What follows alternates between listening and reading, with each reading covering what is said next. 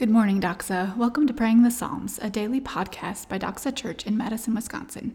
As the church finds itself isolated from one another physically, we are reading, studying, and praying the Psalms together each morning as a way to join ourselves together spiritually. We want to slow down, get a bigger picture of God, and hopefully a more clear picture of ourselves. But most of all, we want to join ourselves together around the throne of the one who has joined himself to us. If you haven't had a chance, grab a Bible and spend some time in Psalm 60. In Psalm 60, we find David's response to an unexpected attack. God had given him so much victory throughout many of the battles he faced, most of which he was able to be better prepared for.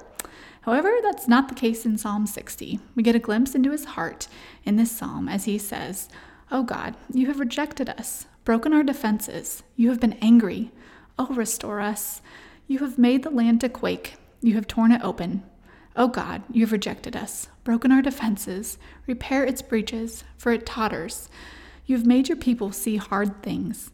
You have given us wine to drink that made us stagger. You have set up a banner for those who fear you, that they may flee to it from the bow. Selah. That your beloved ones may be delivered, give salvation by your right hand and answer us. God has spoken in his holiness. With exultation I will divide up Shechem and portion out the valley of Succoth. Gilead is mine, Manasseh is mine. Ephraim is my helmet, Judah is my scepter. Moab is my wash basin. Upon Edom I cast my shoe. Over Philistia I shout in triumph.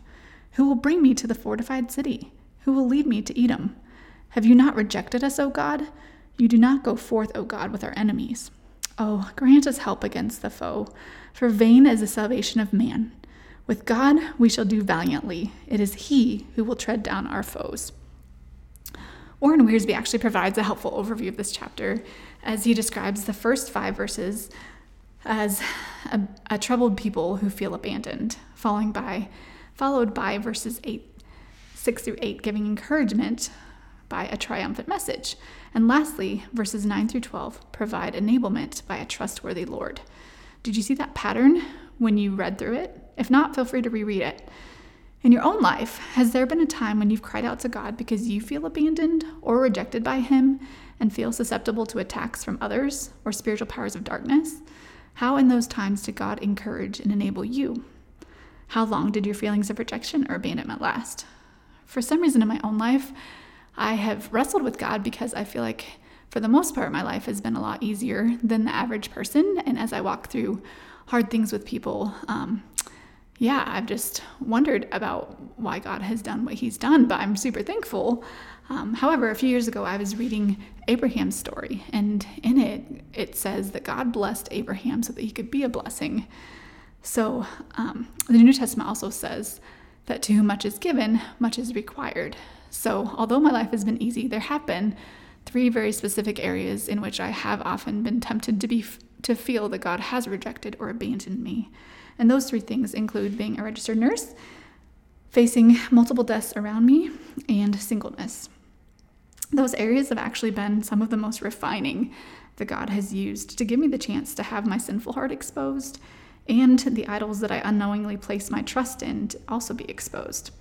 At times, the pain has been deeper than I knew possible, but I'm grateful for each of these things and would love to just share a little about how God has, um, He's just provided me with encouragement and enabled me to fight hard to rest in my trustworthy Heavenly Father.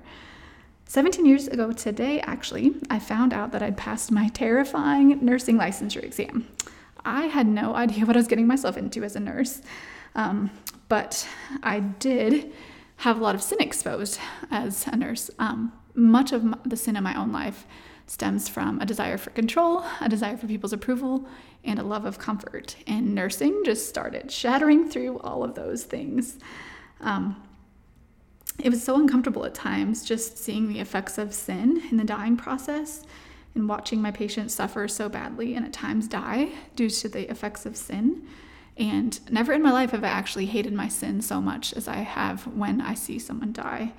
Um, so often in my early years as a nurse, there was just helpless situation after helpless situation um, that, you know, I could pray and do what the doctors had ordered and do what I'd been trained to do, but people would still die or just be really unhealthy, or you'd give them all the tools and they would just go home and do their own thing and come back right away. Um, or yeah, at later time. Anyway, during those times, it was just easy to be tempted to feel like God had rejected those patients or their friends and family, or even me at times. Um, in 2008, I was wrapping my time up living in Sydney, Australia, and I was really just seeking clarity for next steps. And um, as I reflected on my life that day, I remember just telling God to do whatever He needed to do to make me more like Jesus. Um, I see throughout scripture that the Bible talks about if you're a Christian, you should expect suffering and you should expect persecution. And to be honest, I just hadn't faced a lot of it at that time. So I had a feeling that God would not waste that prayer. And sure enough, um, I think it was the next month, a series of just losing 40 friends and family members to death within a four year period started. And many of my friends were in their 20s and 30s. And so it was kind of brutal. Um, but God really did give me the chance to be able to become more like Jesus if I would choose to actually trust Him. And it just, yeah, gave me a chance to become more like Jesus. And it reminded me that heaven is ultimately my true home. Um, yeah, the pain once again was just deeper than I knew possible. And I was so tempted to feel abandoned and rejected by God. Um, and was actually just more tempted than ever to run as far and fast away from God as I could. Um, also, for as long as I can remember, I've always desired to be a wife and a mom. Yet I'm 39 years old, and so far God has said not yet and maybe no um, as I ask Him to bless me with that gift, if it's His will and if it's what will bring Him the most glory. This is a third way I've often been tempted to feel abandoned and rejected by God. We see that King David, um, yeah, he shared that God had set up a banner for those who feared Him to flee to from their enemies we see David's example of knowing his own identity. You know, he describes himself in verse 5 and describes his army as beloved. He also deeply knew and affirmed God's character. Verses 5 and 6 show us that he knows God is the one who delivers. God is the one who provides salvation. God is the one who answers prayers, who speaks, and who is holy. David really easily could have just sat and wallowed in the feelings that he and his people had experienced of rejection and abandonment, but we see that's not what he chose to do. Instead, he worked hard to boldly cry out to the one whose character and track record he knew could be trusted. If you reread some of those verses, he just really calls God to do something and act. Verses 11 and 12 actually show us that he knew his hope was not in man, and that only God could truly help him. He didn't think God was some weak, impotent idol or God who could barely help. No, he called God to be what he knew he was the only one who could help him and his people to do valiantly by boldly obeying in courage and determination. They knew that God alone could tread down their enemies, no matter how strong they were or how underprepared David or his armies were. With nursing in my own life, God had provided has provided me just a lot of encouragement and enablement by honestly just stripping me of any illusion that I have of control. I found so much encouragement and peace as I sought to just pray hard for my patients and their family members, share the hope of Jesus with them, rather than just the temporary hope I could offer as a nurse, and trust God's choice of how many days each life is numbered. He taught me that I don't need anybody's approval because in Jesus, I already have the approval of the King of the universe. That then just frees me up to truly fear God and have my goal to be to honor God and to love and serve people to the best of my ability, no matter the outcome, even if I feel rejected by them. He shattered through my love of comfort as I cling instead now to the comforts promised me in heaven someday when I'll get to be with my Savior and in the meantime, I actually am looking forward to the pruning that God will continue to do in me because of his love for me. I hope that's the same for you in your life with pruning. Although at times I desperately wanted to run as far and hard away from God as I could during those years of death, I decided to give running to God and His Word a try instead.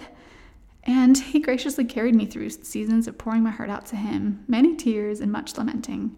I now understand his love in ways that I never did prior to that season, as he so personally and sweetly cared for me through his spirit, his word, and through people that I love.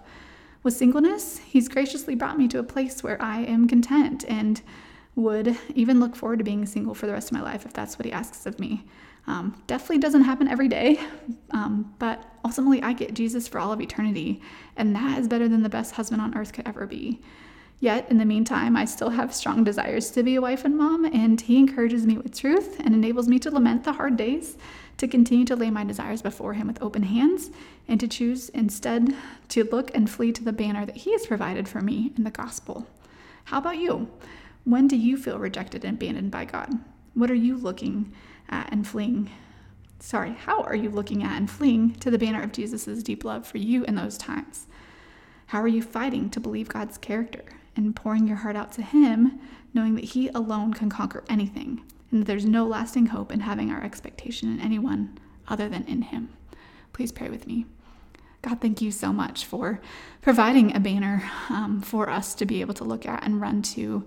God, in those times when we feel abandoned and rejected, Lord, you want to give us encouragement and you want us to be enabled to rest in you. And so, God, for all of our Doxa family in the midst of a a world in which so much is going on that um, can easily lead to us feeling abandoned or rejected, Lord, especially people who've been feeling this every day of their lives so far. God, would you intervene with your justice and your love? And would we just naturally be a church family that looks for that banner and runs to it with all of our being? Thank you for loving us so well. We, we trust you and rest in you. In Jesus' name, amen.